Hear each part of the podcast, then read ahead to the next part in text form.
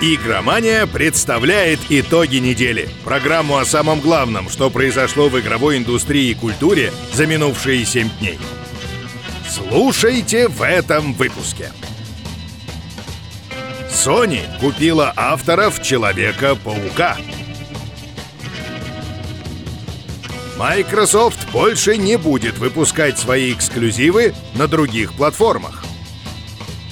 Австралийская аттестационная комиссия отказала в рейтинге еще не анонсированной игре Rockstar. Обо всем этом и многом другом уже через несколько секунд. Начнем с самой громкой новости недели. Sony купила Insomniac Games, создателей Человека-паука, Ratchet Clank и Resistance. Отныне студия будет заниматься эксклюзивами для PlayStation. По словам руководителя игрового подразделения Sony, Шона Лейдена, компания верит, что у серии Ratchet и Clank большое будущее. А вот планов на Sunset Overdrive, права на которую корпорация получила вместе с покупкой, пока нет. Это удачное приобретение. Согласно пресс-релизу Sony, продажи Человека-паука на конец июля составили более 13 миллионов копий. Это самый успешный проект корпорации по темпам продаж. Неудивительно, что руководство решило взять Insomniac под свое крыло. Тем более, что в новых условиях разработчики не теряют творческой свободы. Наоборот, если они захотят заняться какой-нибудь новой IP, то Sony их целиком и полностью поддержит. Как было, например, с Horizon Zero Dawn от Guerrilla Games. Microsoft больше не планирует выпускать свои эксклюзивы на PS4 или Nintendo Switch. Об этом компания сообщила сайту Games Industry Biz вскоре после того, как Nintendo объявила, что Ori and the Blind Forest выйдет на Switch уже 27 сентября. До этого проект был доступен только на Xbox One и PC.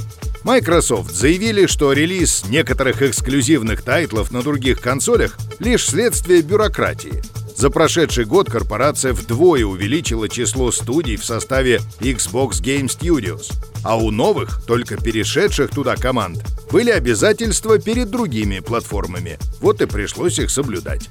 Однако в будущем Xbox Game Studios сосредоточатся на создании игр только для платформ Microsoft. Эта позиция идет в пику Sony, ведь ранее Шон Лейден подтвердил, что хоть эксклюзивы и важны для компании, некоторые проекты могут стать мультиплатформой, особенно многопользовательские. Судя по всему, нас ждет новый виток холодной войны двух корпораций. Посмотрим, что будет на старте нового поколения консолей.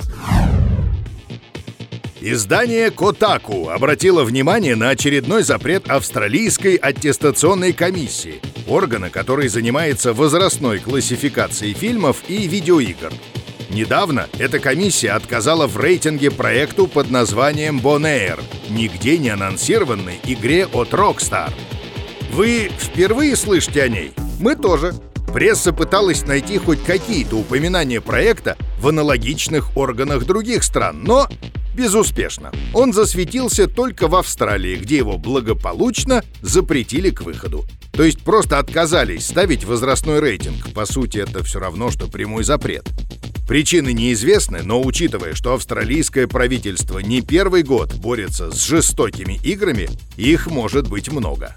Котаку также отмечает, что на юге Карибского моря существует остров Бонэйр, вблизи которого, спойлер, побывали некоторые герои Red Dead Redemption 2.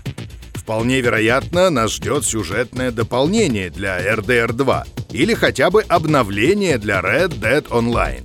Хотя, вообще это как-то странно. Почему самой игре дали зеленый свет, а дополнению не дали? Какая-то мистика. Российский институт развития интернета выбрал игры, которые могут стать факультативными предметами для отечественных школьников.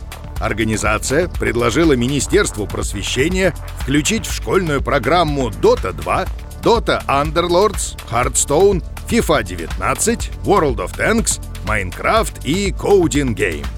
Почему именно их? Потому что по большинству из этих проектов проводятся крупные киберспортивные соревнования. Ну, кроме Майнкрафта и Game. Основным критерием отбора игр стала их популярность среди детей и подростков, а также качественная и быстрая поддержка.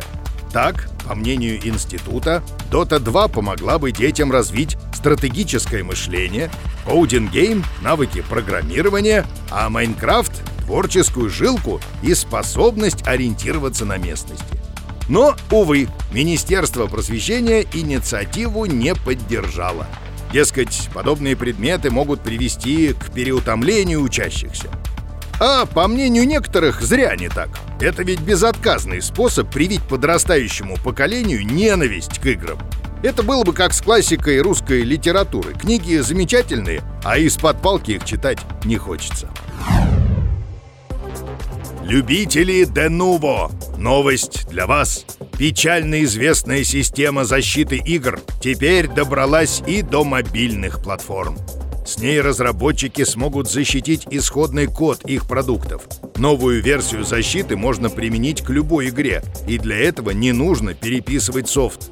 При этом Mobile Game Protection Denuvo почти не будет влиять на производительность, что, по идее, должно поправить имидж компании. Защита Denuvo уже не раз становилась объектом критики. Как оказалось, Sonic Mania, Rime, Tekken 7 и многие другие игры без нее работают заметно лучше. Может, на этот раз авторы защитной системы действительно не навредят пользовательскому опыту? Хотя, с другой стороны, будет ли спрос на Denuvo для Android и iOS, непонятно. На мобильном рынке ведь и так доминируют условно-бесплатные проекты. И пиратить там, в общем, почти нечего. На Gamescom 2019 нам удалось пообщаться с Деннисом Бренволлом, дизайн-директором Star Wars Battlefront 2. Он рассказал, почему DICE продолжают активно поддерживать игру, хоть с релиза и прошло уже почти два года.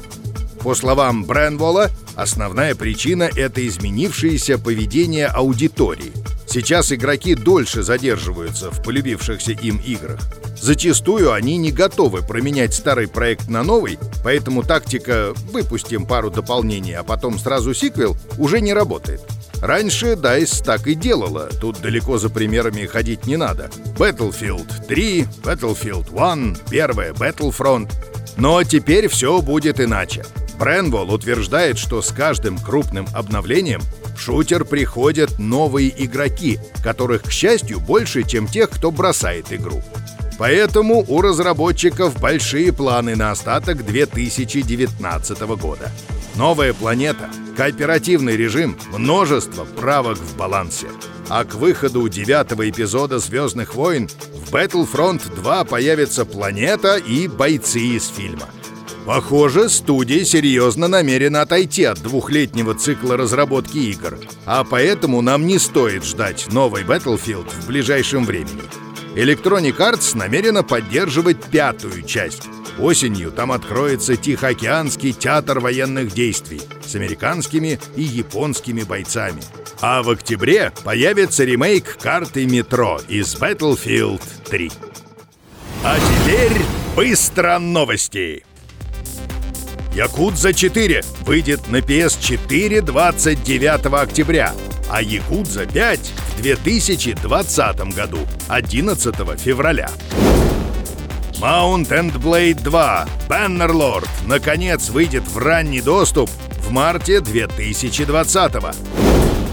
Хейтс от создателей Бастион, Транзистор и Пайер выйдет в Стиме 10 декабря. Бенуа Сокаль и студия Микроиц анонсировали новую часть Сибири. Банджи начала перенос данных Destiny 2 из Battle.net в Steam. Вот и все за эту неделю. Играйте только в лучшее.